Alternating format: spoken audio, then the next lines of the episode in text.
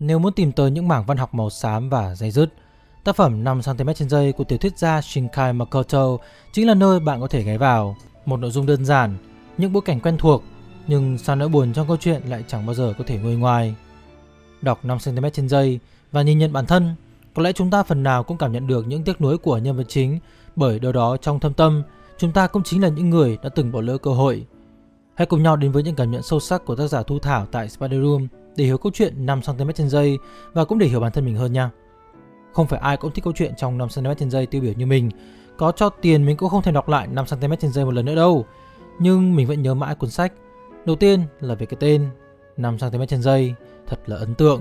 Và thứ hai là vì những hình ảnh ẩn dụ nhiều ý nghĩa mà tác phẩm mang đến cho bạn đọc. Tiểu thuyết 5cm/s là một áng văn chương tiêu biểu của Shinkai Makoto. Tác phẩm được ra mắt vào năm 2007 cùng với một anime cùng tên. 5cm/s là câu chuyện kể về quá trình trưởng thành của nhân vật chính Tono Takaki và sự khắc khoải của cậu về mối tình đầu tiên với nhân vật Shinohara Akari. Takaki gặp Akari lần đầu khi đang học cấp 1 và nhanh chóng phải lòng cô bé. Nhưng Takaki chưa kịp hiểu rõ lòng mình thì gia đình cậu đã chuyển đi vì lý do công tác. Sau sự xa cách bất ngờ ấy, cả hai vẫn luôn giữ liên lạc với nhau qua những bức thư, để lại đằng sau biết bao dự định với ước hẹn còn dang dở. Theo suốt con đường phát triển của Takaki, cậu đã gặp gỡ nhiều người khác nhau. Có người yêu cậu nhưng cậu không động lòng, cũng có những người cậu yêu nhưng lại phải rời xa. Takaki vẫn luôn khắc khoải và đau khổ, bởi lẽ trong tất cả các mối tình về sau, cậu luôn thất bại vì không thể trao cho họ một tình yêu trọn vẹn.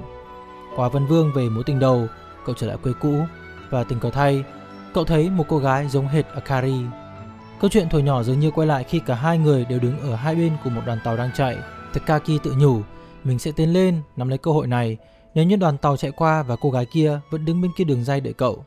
Nhưng liệu khi khói tan, cậu có thể tìm lại đúng cô gái năm nào hay không? Bộ truyện kết thúc để lại trong lòng người đọc biết bao nhiêu dư vị. Khác với các tác phẩm khác của Shinkai Makoto, thường có đặc trưng là các yếu tố kỳ ảo, 5cm/s lại có nội dung đơn giản và kết cấu vô cùng chậm rãi. Nhịp điệu của những câu chữ như đang giúp người đọc cảm nhận được chính nỗi day dứt và mệt mỏi của hai nhân vật chính là Takaki và Akari. Một mối tình đầu hoàn hảo đẹp như mơ, thế nhưng lại bị chia cắt bởi hiện thực khắc nghiệt, bởi khoảng cách địa lý mà trở nên phai mờ. Xa mặt thì cách lòng, cho dù cậu bé học lớp 7 năm nào, mãi mãi khắc ghi trong lòng hai chữ mãi yêu, nhưng rồi tình cảm đó vẫn phai nhạt theo thời gian. Cho dù họ đã hứa sẽ liên lạc với nhau, nhưng rồi cả hai vẫn dần trở thành hai người xa lạ. Mối tình đầu trở thành một lời nguyền không thể hóa giải, để rồi trở thành khuôn mẫu cho các mối tình tiếp theo của Takaki, để rồi thất bại, để rồi mãi đau đớn và day dứt. Và có lẽ để lại dấu ấn lớn nhất trong lòng người đọc chính là hình ảnh cánh hoa anh đào. Trong những ngày thơ bé, Akari đã từng nói với Takaki rằng tốc độ rơi của cánh hoa anh đào là 5cm/s, để rồi mỗi khi nhớ về cô, anh lại bàng hoàng mà nhận ra rằng nếu vận tốc hoa anh đào rơi 5cm/s thì chắc chắn nó sẽ không đẹp đến như thế. Nếu khoảng cách giữa em và tôi là 5cm thì chỉ cần 1 giây là đến được với em, chứ không phải là một đời người. Cánh hoa anh đào vẫn rơi, còn Takaki đã không thể giữ được tình yêu của chính mình. Cánh hoa anh đào ở đây là gì? Có lẽ chính là tình yêu, có lẽ chính là tuổi trẻ, cũng có thể là một người nào đó. Cách cánh hoa anh đào rơi dường như khiến ta bất giác liên tưởng tới chính bản thân mình. 5cm/s là một tốc độ rất chậm, nhưng có lẽ cũng lại rất nhanh. Cũng giống như tuổi trẻ đã trôi qua sẽ chẳng thể trở lại một lần nữa. Cậu giống như cách mà một người nào đó đi ngang qua cuộc đời chúng ta, vội vàng và lặng lẽ. Trong suốt cuộc đời trải dài 80 năm của chúng ta, những người ấy có nhiều không? Có lẽ là có, nhiều lắm. Thời gian qua đi, lòng người đều thay đổi, rồi kể cả những người đã từng nghĩ rằng rất đỗi thân quen, đến một ngày cũng sẽ dần chệch khỏi quỹ đạo của nhau. Chỉ còn lại sau lưng những hồi ức và những tiếc nuối mà thôi. Tình yêu xuyên suốt cả tác phẩm, xuất hiện cùng hình ảnh đoàn tàu và những cánh hoa đào rơi, mang một lời nhắn nhủ của tác giả.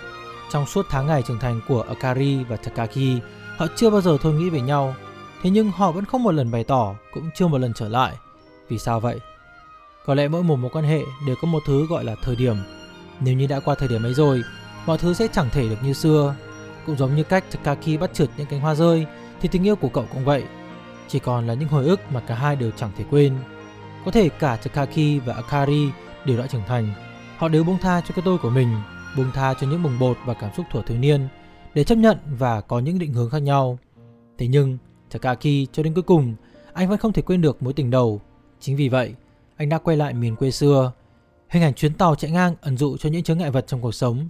Sau chuyến tàu ấy, nếu như phía bên kia đường dây không còn là cô gái mà anh mong đợi, liệu chàng trai có còn tiếp tục cố gắng?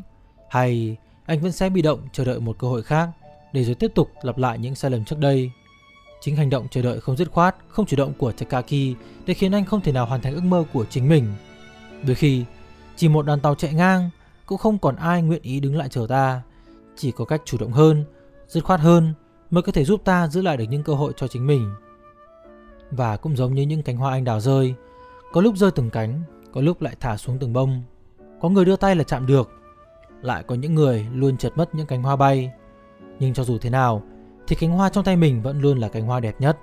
Vì vậy xin đừng quá đắm chìm trong sự tiếc nuối với những cánh hoa đã qua, cũng đừng mãi mộng tưởng với những cánh hoa bạn không thể nắm giữ. Hạnh phúc cũng như những cánh hoa trong lòng bàn tay, hãy trân trọng những gì mình có nhé.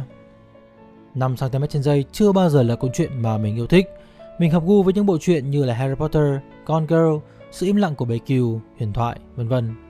Thế nhưng, trong suốt quãng thời gian sau khi mình đọc 5cm/s, mỗi khi mình đi qua một tán cây mùa thu, mình đều tự hỏi, có bao giờ ngay trong khoảnh khắc này cũng có một người, một mối quan hệ đang dần rời xa mình như thế hay chăng? Có lẽ văn học chính là đời sống, và thiên nhiên cũng đang dạy chúng ta theo cách của nó. Hãy đừng ngần ngại tìm đọc thử 5cm/s bạn nhé.